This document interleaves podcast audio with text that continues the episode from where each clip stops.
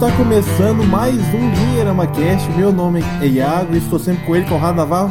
Fala Iagão, beleza? Tudo bom, pessoal? Estamos aqui, mais uma gravação do nosso Dinheirama Cash, episódio especial que a gente começa é, dando nossa força aí para os brasileiros que estão passando por tantas tragédias com as chuvas. A gente teve Belo Horizonte, que não faz muito tempo, a gente está na semana aí exatamente do dia 10 de fevereiro e agora foi a vez de São Paulo com muitos alagamentos. Então, estamos aqui mandando nossas forças para todo mundo que está ouvindo a gente e a gente vai com certeza trazer conteúdo legal, informação bacana sobre o bolso, sobre finanças, sobre economia, porque tem muita coisa rolando em 2020, já começou com tudo. Opa, e estamos com ele também, Ricardo Pereira, que até viu um pouco aí do alagamento de São Paulo, né, Rick? Opa, Iago, lá, tudo bem, Conrado, Iago, pessoal? Pois é, dessa vez quase que eu fico também preso no alagamento aí, foi por pouco.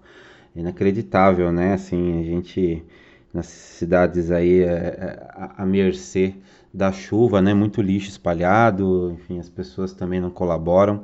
Choveu bastante também, então são esses desafios que a gente tem todo, todo ano, né? Quando chega esses momentos de chuva, mas também a gente não pode viver sem a, sem a chuva, né? Então temos que aprender a conviver aí com isso. Vamos embora. Opa, e que nem o Conrado falou, esse episódio de hoje a gente vai falar sobre os fatores econômicos que está acontecendo aí nesse, nesses dois primeiros meses aí de 2020. É coronavírus, queda na bolsa, queda da Selic, então vamos desmembrando aí cada assunto com a opinião aqui do Conrado e do Rick. Então, bora pro papo.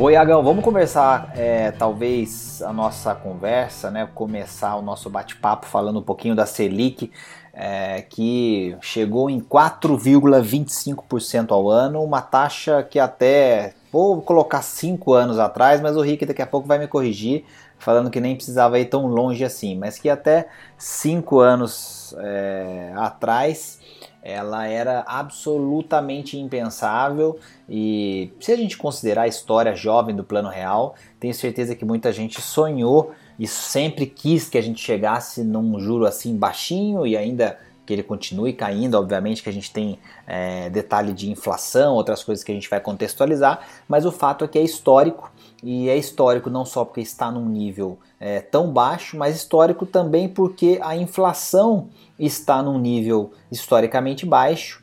E a inflação que para o brasileiro sempre suscita aquelas reações mais histéricas possíveis, principalmente se a gente falar é, com brasileiros que têm mais de 40 ou perto de 40 anos. Então, esse é um tema interessante. Eu é, comemoro muito quando eu vejo a Selic assim tão baixa e com uma inflação sob controle e com é, uma equipe econômica é, atacando é, os problemas certos. Acho que de vez em quando é, a gente acaba discordando de algumas coisas, mas eu vejo que a é, o olhar está sobre os problemas certos. A gente teve a reforma da Previdência no ano passado, a gente tem agora uma discussão muito é, acalorada, inclusive, sobre a possibilidade de uma reforma administrativa, tem uma discussão que envolve reforma tributária.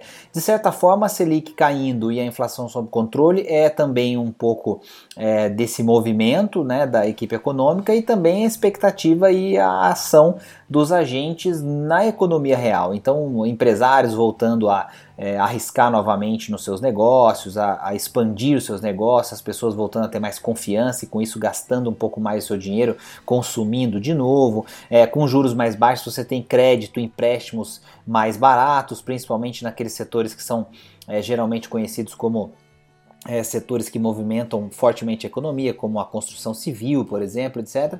Então, assim, é, acho que essa primeira notícia de Selic baixa, ela é bem relevante, ela é bem importante, é, e a gente sabe que no Brasil é, o efeito sanfona de Selic é uma coisa é, também é, comum. Então esperamos que seja um movimento que finalmente coloque o Brasil nessa rota de ser uma economia é, mais previsível, mais estável. Lembrando que 4,25% ao ano não é necessariamente uma taxa baixa, né? Se você compara com outros é, lugares do mundo, economias mais desenvolvidas, assim como uma inflação aí na casa de 4% também ao ano, é, para muita gente é, parece um número pequeno e a gente comemora que ele esteja nessa nessa magnitude, mas também não é necessariamente uma inflação pequena. Eu acho que para o Brasil é uma grande conquista, mas não sei se o Rico concorda comigo. Tem muita água para passar debaixo dessa ponte para a gente usar aí infelizmente agora uma analogia de água aí, de, de, muita água de chuva. Então tem que, tem que falar, esperar. Nem fala né? de água passando debaixo da ponte, porque a água está passando por, cima da ponte. Né? Por cima.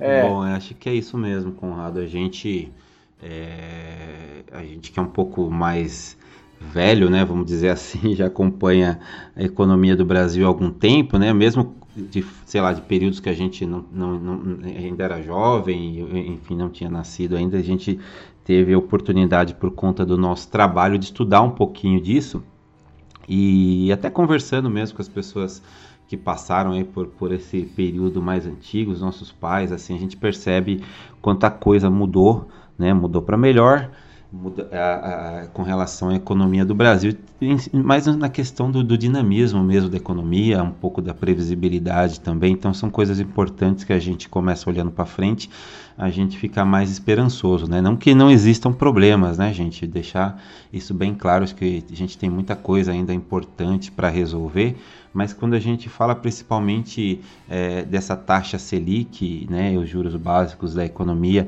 e percebe a influência que ela, na verdade, traz né, para a vida das pessoas, a gente percebe que a mudança foi assim drástica. Né? O Conrado falou cinco anos, eu acho que, sei lá, é, é, é até se a gente voltar para 2000 e nós estamos em 2020, se a gente voltar para 2015, era, não, eu não diria nem não era nem impensável, era uma coisa que, enfim, simplesmente não, não tínhamos razões para acreditar que poderia acontecer nisso, principalmente depois né, de tudo que aconteceu, com o Brasil se dividindo de certa forma, muita coisa ruim né, veio à tona e a gente viveu aí um misto de desemprego, misto de inflação que depois voltou em algum período aí fez bastante força, trouxe esse desemprego que até hoje persiste, né?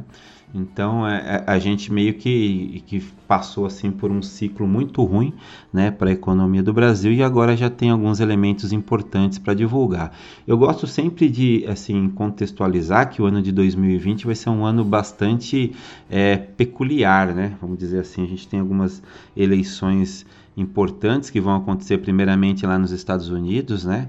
A gente está já começando a ver quem que vai disputar com o Trump, né, a eleição pelo lado democrata, né, que então é, dependendo do, do, do, candidato pode mexer mais ou menos com o mercado. A eleição norte-americana, apesar de tudo indicar uma vitória do Trump, tem sempre um componente um pouco diferente, né, meio que de surpresa. Enfim, as coisas podem mudar muito rapidamente. Isso com certeza mexe com o mercado, principalmente pensando que é, é, o Brasil atualmente tem uma parceria é, não só é, financeira, econômica com o Trump, mas o governo brasileiro tenta se aliar muito proximamente né, com, com o que acontece agora nos Estados Unidos. Tem a questão da China passando aí por, por grandes problemas. Né, a gente vai falar daqui a pouco um pouco mais sobre isso. E tem as eleições municipais aqui no Brasil, né? A gente pensa, ah, mas eleição municipal o que, que vai mexer? Vai mexer bastante porque o Congresso em determinado momento vai parar, os deputados vão voltar para suas bases eleitorais para apoiar um candidato ou outro. E as eleições importantes e reformas que a gente precisa fazer para esse ano de 2020 acabam ficando, é, se não forem resolvidas agora nesses primeiros meses, acabam acaba ficando para 2021. Então, é, por mais que a gente tenha assim algumas questões bastante positivas, né, tem outros desafios importantes e a gente pode começar agora falando um pouco mais dessa Selic que é, está caindo. E, o que é legal, Conrado, não sei se você acompanhou, hoje também saiu o boletim Focus, então tem o, o famoso top 5, né, que são aqueles caras que, aqueles economistas que mais acertam, eles já estão falando numa Selic para 2020 de 3,16. Então, quer dizer, é, é de repente, aí por mais que não é, que exista essa predisposição, pelo menos que aconteceu na última ata do Copom de não ter mais, é, mais quedas na Selic, pelo menos mantendo essa inflação em torno de 3,16 até 3,40, que era o que estava falando na semana passada, já indica que a gente vai ficar por um bom momento aí com a Selic, pelo menos em 4,25. É até um ponto legal, é interessante que eu vi muitas pessoas com medo em relação a essa recente queda da Selic sempre gera muito bafafá, né, quando cai a Selic. E eu vi muitas pessoas é, com medo, né, falando dessa questão que a rentabilidade agora vai estar negativa, porque é, no caso de dezembro houve a questão que eu acho que por, por, pelo fato da carne vários outros fatores, né, a, o percentual do IPCA daquele mês foi superior ao, ao, ao CDI, né, que é um é um índice que acompanha um pouco a Selic. É, e o pessoal tá com medo, achando, gerando essas fake news, falando que com a queda do Selic vai ter rentabilidade negativa e que na verdade é melhor você tirar o seu dinheiro, colocar no colchão para você não perder dinheiro. Muita desinformação rolando. Não sei o que vocês podem dizer sobre isso, o que, que, que, que você pode avisar e até dar, dar de conselho pro pessoal no ouvinte aqui do Dinheirão. A tirar o dinheiro de onde ele está aplicado, guardado para colocar no colchão, tipo da da, da né, recomendação que, por mais que a pessoa goste de você, ela tá fazendo. Tá te sacaneando. Andar 10. É, 10 é, você usou a palavra, né? é, foi direto ao ponto. Eu ia ser um pouco mais suave, mas o cara tá de brincation, como diria o nosso querido Joel. É, então, é, não tem sentido nenhum esse, esse pensamento assim no desespero, Iago. E, e, e por mais que a realidade seja de que cada vez mais a gente vai ter é, um juro real muito pequeno, né, e acho que esse é o contexto principal dessa sua observação, a Selic está muito perto daquilo que é o IPCA medido, é, o investidor ele tem que ter em conta que é, o principal inimigo dele ao longo da sua vida, quando ele constrói patrimônio e patrimônio líquido, que é o mais importante, é a inflação.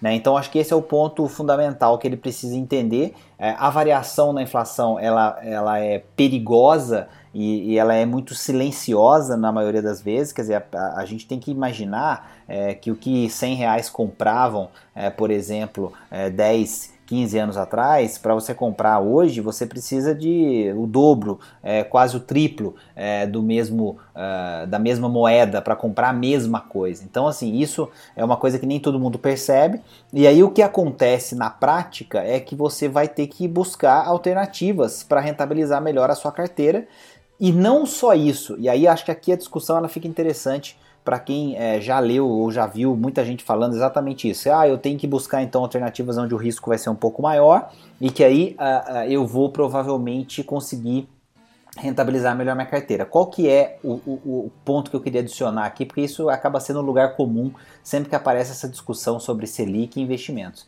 As pessoas precisam aprender a fazer planejamento de investimentos com prazos mais longos, Iago Henrique. Esse é o grande desafio que as pessoas têm. E quando eu falo disso, eu estou falando porque aí sim você vai conseguir montar uma estratégia em que a sua diversificação ela vai permitir que você consiga pegar é, o que é mais interessante nos mercados de risco, que é justamente é, o fato de você não querer adivinhar quando é a melhor hora de entrar, quando é a melhor hora de sair e simplesmente não sair. Você permanecer investido nos mercados de risco independentemente do que acontece com uh, os ativos e com, uh, enfim, os problemas uh, que ele, na verdade, vai mostrar quando sobe ou desce, mas que são reflexos de outros acontecimentos. O que eu estou querendo dizer com isso é o seguinte: é, se você pegar né, 20, 30, 40 anos como horizonte de investimento, você vai ver que nos investimentos de risco, mercado de ações, que é aquele que eu, por exemplo, mais gosto que eu acho que é o mais interessante para todo mundo, independente do perfil,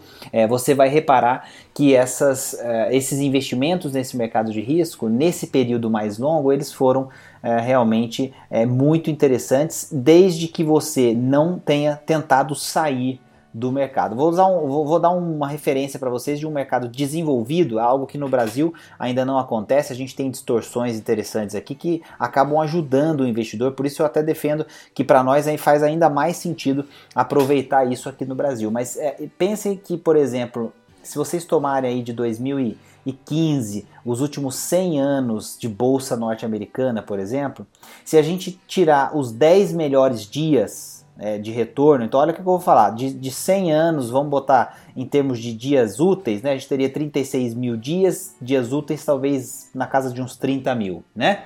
É, se vocês pegarem esses 30 mil dias nos últimos 100 anos de bolsa norte-americana, ali de 2015 para trás, e se a gente tirar os 10 melhores dias do ponto de vista de retorno, né, de, de explosão aí do índice, sabe o que, que acontece com a rentabilidade da carteira?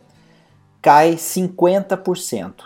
Então você imagina que você tem uma carteira que ficou 100 anos investida e você tem uma carteira dias. que é, ficou esse período todo investida, mas ficou 10 dias dos 100 anos fora do mercado. Essa carteira teve uma rentabilidade 50% menor do que a outra. O fato de você estar no mercado e continuar com sangue frio no mercado é algo que vai ser cada vez mais essencial ao investidor brasileiro, se somente se a gente realmente começar a trilhar esse caminho de acreditar no mercado de ações, ou seja, desenvolver o nosso mercado de capitais, permitir que empresas de porte é, menor possam abrir capital, incentivar as pessoas a entender por que o mercado de capitais é tão interessante e, obviamente, manter a nossa taxa de juros e a inflação sob controle, o que naturalmente vai fazer com que as pessoas tenham que buscar alguma alternativa com maior é, apetite ao risco. E aí a gente emenda no que está acontecendo com a nossa bolsa ao longo do ano passado e desse ano. Agora ela está aí desde janeiro até agora caindo, né? Se a gente pegar 2020, mas se a gente pegar o ano passado, né? Na, na a gente analisar os últimos dois, é, três anos, ela vem a, aí numa, num crescimento bastante forte,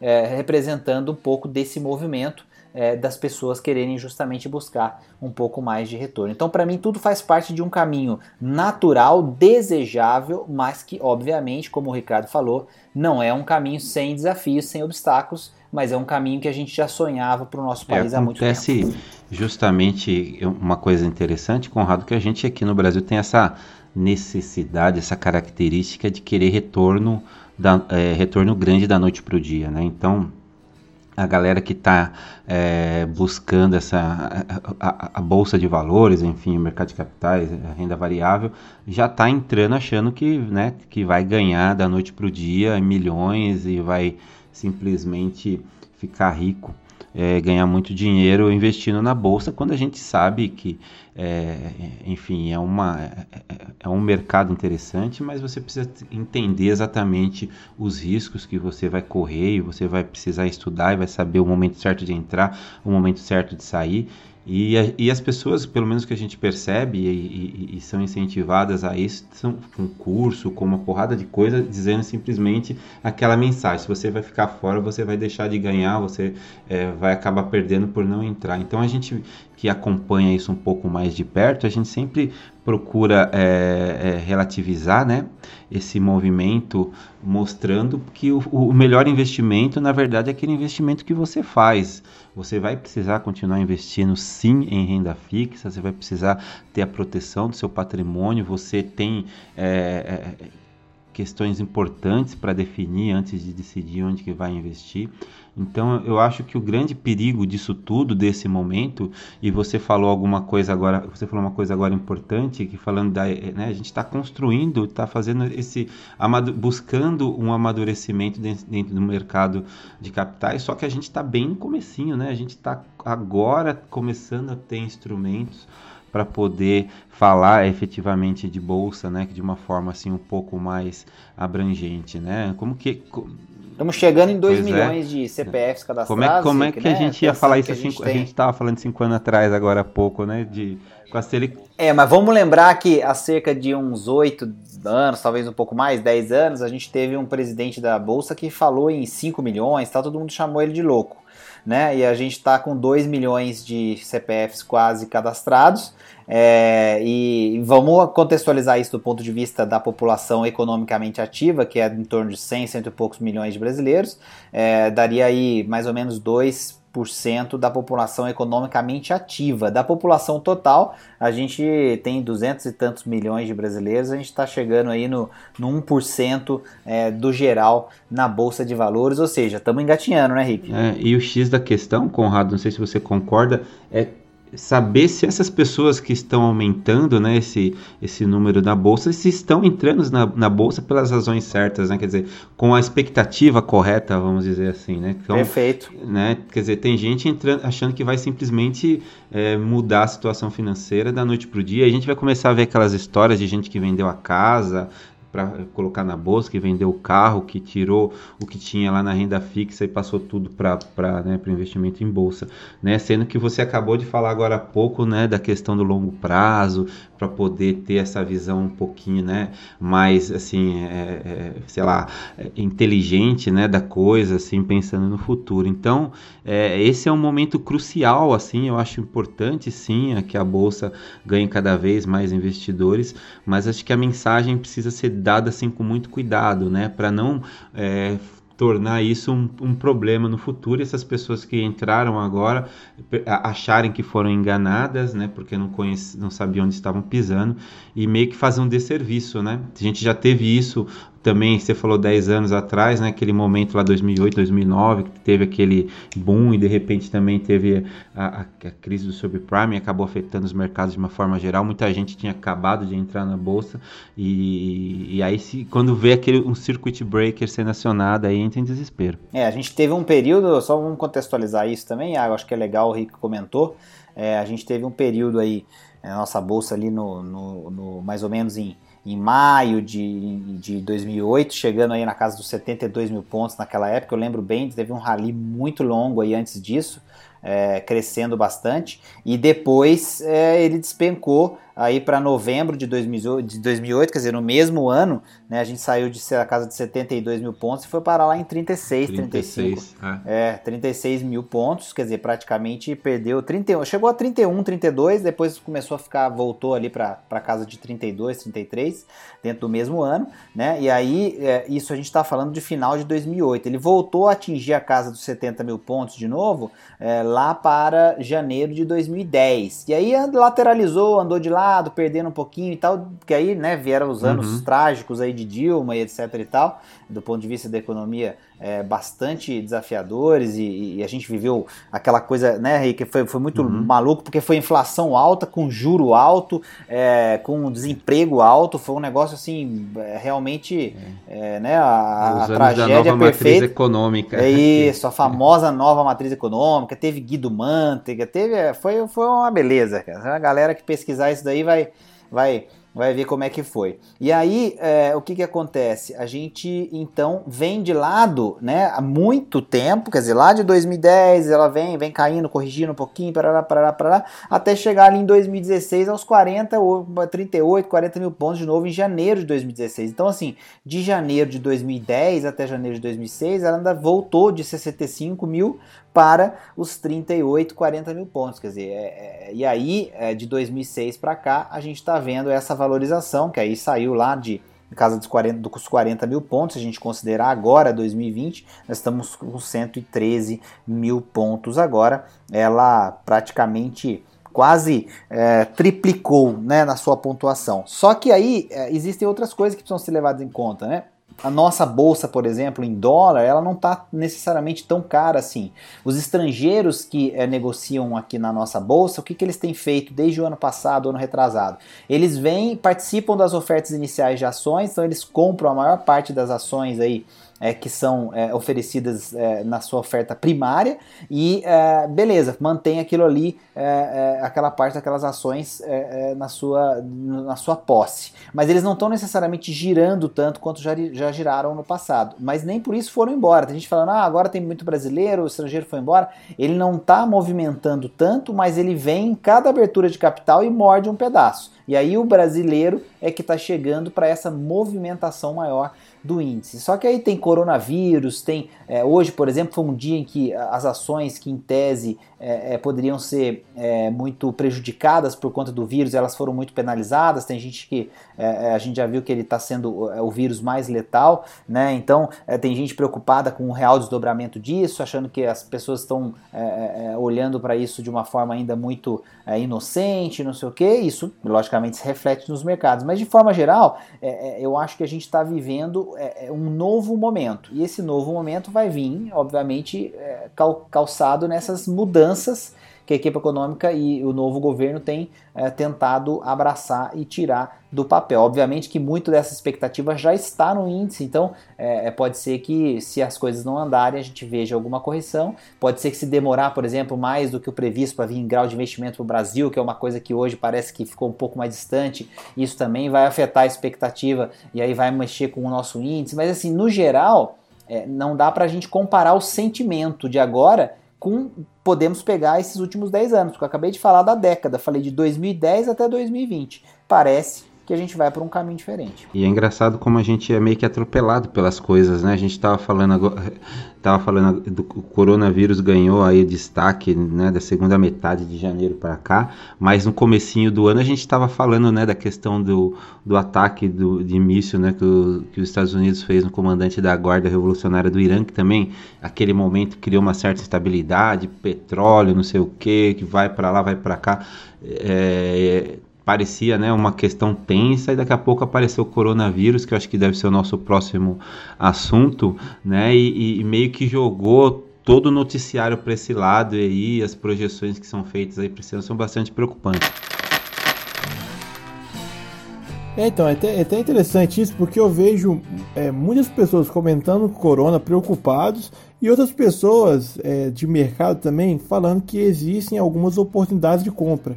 É, como, que, como vocês enxergam isso é, em relação a, a, a, essa, essa visão de mercado, análise de bolsa, análise de é, é, é, o, o, o, quanto que uma notícia como essa pode de fato influenciar no balanço de uma empresa ou do balanço é, nas empresas listadas na bolsa? Como que, como que essa visão, se ela, é, ela realmente impacta de fato ou na verdade não impacta tanto quanto é, pelo menos os números mostram assim na bolsa? Bom, vamos, vamos primeiro contextualizar o corona, acho que é importante, a gente está no dia 10 de fevereiro, então obviamente que essas informações elas vão mudar de repente quando a pessoa ouvir um ou dois dias depois, quando o podcast sair. Mas de maneira geral, a gente está chegando a quase a mil é, mortes confirmadas, né? Passamos da casa de 900 pessoas. Hoje. Isso dia 10, né, passamos da casa de 900, é, mais de 40 mil pessoas infectadas, então é, é um número bastante expressivo. E aí, o, do ponto de vista econômico, o que a gente percebe? Né? Existe o que a gente tem, uh, o que a gente chama na economia de flight to quality, né, que é um voo para a qualidade. O que está acontecendo agora nesse momento? Os uh, títulos de países desenvolvidos, notoriamente dos Estados Unidos, né, o que seria o equivalente aos nossos títulos públicos aqui no Brasil, eles têm pago menos, porque a oferta, é, ou melhor, a procura por esses títulos aumentou muito, então os investidores estão dispostos a pagar mais por esses títulos no mercado secundário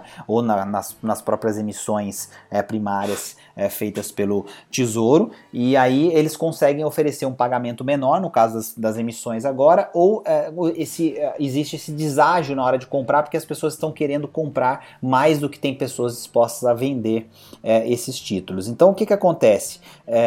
o, as pessoas estão aceitando, né, os grandes investidores, aliás, não, não as pessoas, né, mas as, os grandes investidores estão aceitando receber menos para colocar o seu dinheiro em um, investimento, em uma aplicação dentro de um país que seja mais seguro. Isso é um reflexo desse medo. Então há realmente uma preocupação em relação ao que pode acontecer é, com o coronavírus. E aí você fez a pergunta: ah, como é que fica isso do ponto de vista de quem vai olhar para as ações, para o mercado, para os investimentos e tal? Esse é um reflexo. As pessoas é, estão colocando é, o, o, o seu dinheiro em um investimento mais conservador até entenderem o que pode ser ou não é, reflexo é, do coronavírus, enfim, dos acontecimentos é, que estão por aí. Por outro lado, isso, é, de certa forma, se essa migração acontece do mercado de risco para um mercado é, mais conservador, pode ser que isso abra oportunidades em ativos é, que vão ser penalizados por essa migração. E aí, é, obviamente que é, é a gente precisa contextualizar isso, né? O, o mercado não, não dá a mínima para o coronavírus, né? A, ação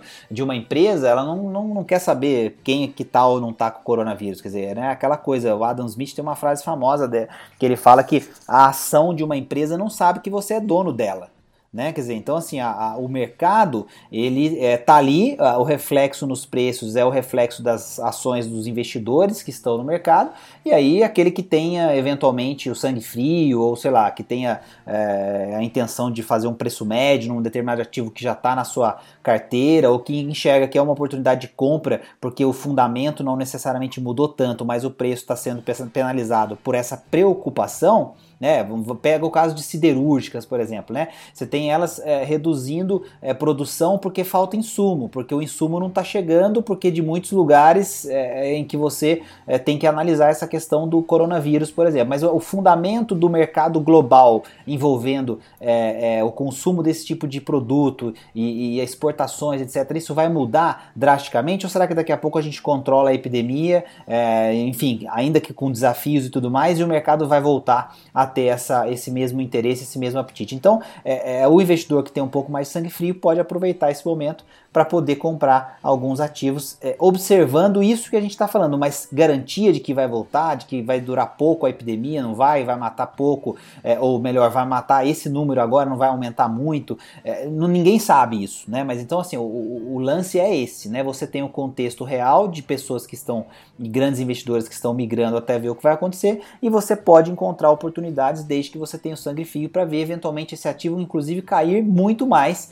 antes de começar a se recuperar ou chegar no patamar que você acha que é o patamar interessante é, depois dessa epidemia ser controlada. É, assim, é, é, eu acho que o X da questão é mesmo a, a gente ter esses, essas dúvidas, né, esse cenário aí um pouco é, nebuloso né, de entender exatamente o, os impactos né, que isso vai trazer ainda, não só para a economia é, mundial, mas principalmente em termos práticos, né? Tem até uma pesquisa que eu estava lendo agora há pouco da Capital Economics, estava dizendo que, de acordo com os especialistas né, contratados por eles, a propagação do vírus custará para a economia algo em torno de 280 bilhões de dólares nos primeiros três meses do ano, né? Três meses do ano, quer dizer, isso mais do que a, a, assim o, o indicador mostra que pela primeira vez depois de uma série de 43 trimestres de expansão global vai ter um é, esse valor vai pesar e com base nessas previsões o PIB não vai crescer né, desde 2009 quer dizer uma questão assim muito é, substancial né. Ao mesmo tempo a gente olha assim sob o ponto de vista clínico mesmo o coronavírus não parece assim ser tão mortal como algumas coisas que a gente por aqui já conhece, tipo sarampo, algum posso estar até falando algum tipo de bobagem, mas assim, né, a gente óbvio que não está vivendo isso tanto na pele, né? Que no Brasil até por conta do clima, a gente está vivendo no verão, talvez essa coisa não, o, o, o coronavírus não chegue tão forte por aqui, mas assim, é, é acho que essa questão de não saber exatamente o que vai acontecer é, e o peso né, de que as, as, principais economias do mundo vão gastar né, com saúde e vendo as empresas também caindo por conta disso, vai pesar bastante e vai ter um, um, um reflexo interessante. Eu, o, uh, um outro ponto importante é que os bancos centrais é, no mundo, por conta de já terem despejado aí bastante dinheiro nos últimos anos, também não vão ter essa capacidade tanta nesses próximos meses. Então, tudo isso misturado aí com essa, é, com essa possibilidade realmente grande de ter algum tipo de desdobramento mais sério por conta do vírus, né, chegando nos países ou não, tudo isso misturado traz essa incerteza e acaba agitando aí o mercado. E a gente lá na China, que também é um dos principais, o principal parceiro econômico do Brasil, começa a pesar de certa forma no Ibovespa e a gente não sabe é, exatamente o ponto disso, principalmente se isso se arrastar não só para esse primeiro trimestre, mas depois disso também. Tem que ficar de olho então, Iagão e Henrique, porque é aquilo, é, se por um lado o Brasil está tentando fazer a sua lição de casa como país, né, para criar um ambiente econômico mais previsível, mais interessante, a gente vai ser, como sempre também, é, um campo de provas e experiências do que acontece lá fora. Isso não é novidade, né? O Brasil, é, como um mercado que é, tem é, uma participação, é, digamos, expressiva, mas não é, tão é, vamos dizer, protagonista em vários aspectos no mundo, é, de vez em quando sofre também algumas interferências lá de fora. Eu, particularmente, acho isso muito legal, porque eu gosto da teoria de nunca sair do mercado. Então, se você está sempre participando do mercado, se você está sempre é, é, montando a sua é, gestão ativa de, de, portfólio, né, com boas empresas, com, enfim, com é, diversificando ativos de diferentes classes, etc., você, de certa forma, vai pegar sempre um pouco desses movimentos, seja quando você é, vê que é, houve uma alta expressiva, você vai aproveitar porque você vai estar dentro do mercado, seja quando esse mercado balançar e aí você estiver aumentando a sua posição. É, então, eu particularmente acho que essa é a grande beleza do mercado é, de capitais. Então, termino a minha participação defendendo que tomara que a gente não faça nenhuma grande besteira para o Brasil é, continuar no caminho de ser um país sério para ganhar o grau de investimento de novo, atrair investimentos de fora, ter mais empreendedores, é, enfim, tudo que a gente acha que o Brasil merece. É, isso só para finalizar também, eu acho que a gente está dando passos importantes, né? É, a questão do grau de investimento que o Conrado comentou, acho que é um, vai ser um passo de cada vez. Talvez a gente demore um pouco mais do que, mesmo a gente fazendo as coisas certas, né? Interessante isso, vai. Alguns falam 10 anos aí para a gente conseguir voltar ao grau de investimento, mas é um caminho importante e a gente não tem dúvida de que ele precisa ser feito, né? Precisa ser trilhado e mesmo que demore um pouquinho.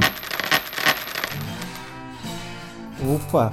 Aliás, eu vou fazer um adendo aqui que todo episódio de 2020 eu sempre que faço o jabá do pão de mel. Só que dessa vez quem tem um, um jabá aqui para fazer é o Conrado, se eu não me engano, que ele tá lançando um livro novo. Como é que é isso, Conrado? Ah, pois é. O pão de mel, é. você não vai fazer o jabá porque você não é cara de pau. Porque até agora a gente não conseguiu experimentar esse pão de mel.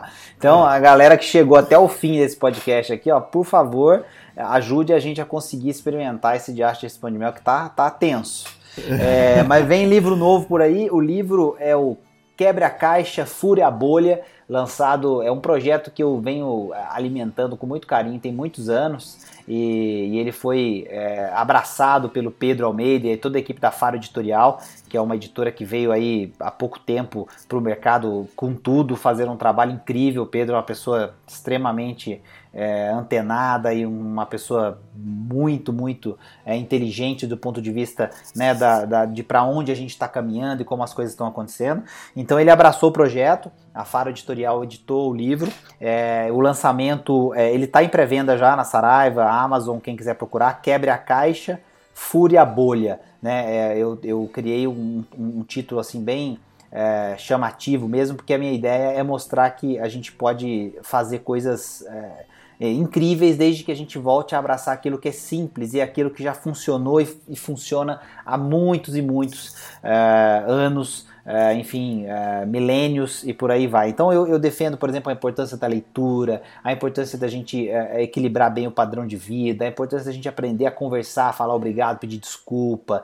tem muita coisa que eu chamo de quebrar a caixa e furar a bolha, que na verdade é abraçar mais o risco né, de criar um plano para a própria vida. Então, assim, o livro ele é um livro muito.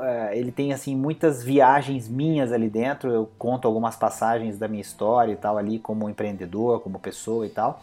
E, e, e a, o foco é realmente fazer com que as pessoas é, é, se mexam um pouquinho na cadeira e vejam que é mais simples elas fazerem algo de, de valor, de significado. E eu não estou falando de, de, riqueza, de dinheiro, de acumular patrimônio, nada disso não. Estou falando de fazer a diferença é, é, no dia a dia mesmo. E, e, o livro ele vem com essa pegada. Ele já está na pré-venda. O lançamento vai ser a partir de março, né? Então ele vai começar a ser entregue, vai estar nas livrarias físicas e a gente vai ter um lançamento oficial dia 19 de março é, em São Paulo, na Saraiva do Shopping Pátio Paulista. É, e o pessoal que quiser comparecer, o ideal é confirmar a presença. A gente tem um evento no Facebook, se procurar é, no, no Facebook da Faro Editorial, né? Faro mesmo de Faro. Faro Editorial vai achar esse evento lá do lançamento 19 de março. Confirma por lá, que aí a gente fica também sabendo quantas pessoas têm interesse em ir no lançamento para todo mundo ter livro lá para autografar, vai ter uma palestra, bate-papo, conversa fiada, muita coisa legal. Então é isso. Quebre a caixa, fure a bolha 2020 diferente. Basta que você leia o livro, logicamente, né? E faça algumas coisas que eu sugiro por ali. Opa, adicionar aí na, no seu, no seu é, falo, lista de livros, né, para lenda de 2020, ó, esse livro do Conrado e também está presente 19 de março, aonde no no shopping? No, no shopping Pátio Paulista na, na Saraiva. Saraiva. Opa. Show de bola. Tem algum recado para dar também, Henrique? Não, que seria aí, a chance ideal pro Iago levar o pão de mel é. lá, né? eu vou é. eu vou estar tá vendendo lê, lá. E... Lê o livro e a gente já come comendo pão de não, mel. Ele vai, ele vai fazer uma quantidade determinada de pão de mel, mas não é para vender, não. Ele vai. Então quem tá ouvindo vai lá para prestigiar o livro vai ganhar o pão de mel. Opa. Tem que fazer assim, porque senão a galera Compra... vai, querer, vai comprar o pão de mel, é sacanagem. compra o livro e ganha o pão de mel do Iago. Compra o livro e ganha o pão de mel. Aí, Opa, aí ó, acabou. Agora, agora fez o combo do jabá do ano aqui 2020. Então é isso, pessoal. Muito obrigado. Continue seguindo nosso Instagram, Facebook, canal do YouTube e continue principalmente ouvindo o Dinheirama Cast, que está lançado sempre no seu aplicativo preferido de podcast. Muito obrigado, Conrado. Muito obrigado, Rick. Até mais, gente. Tamo junto. Valeu. Falou.